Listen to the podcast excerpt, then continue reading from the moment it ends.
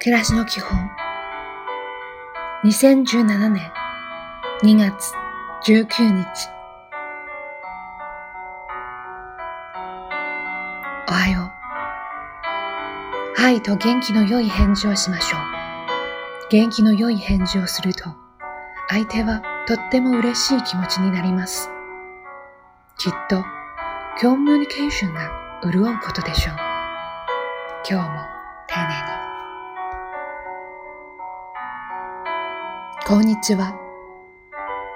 草花は優しくすればすくすく育ちます。冷たくして傷つければ枯れてしまいます。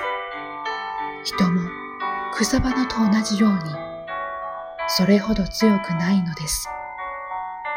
いい一日を。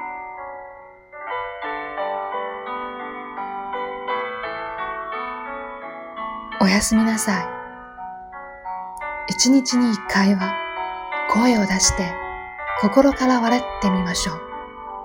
楽しいことや面白いことに興味を持つことは元気の種になってくれるでしょう。今日もお疲れ様でした。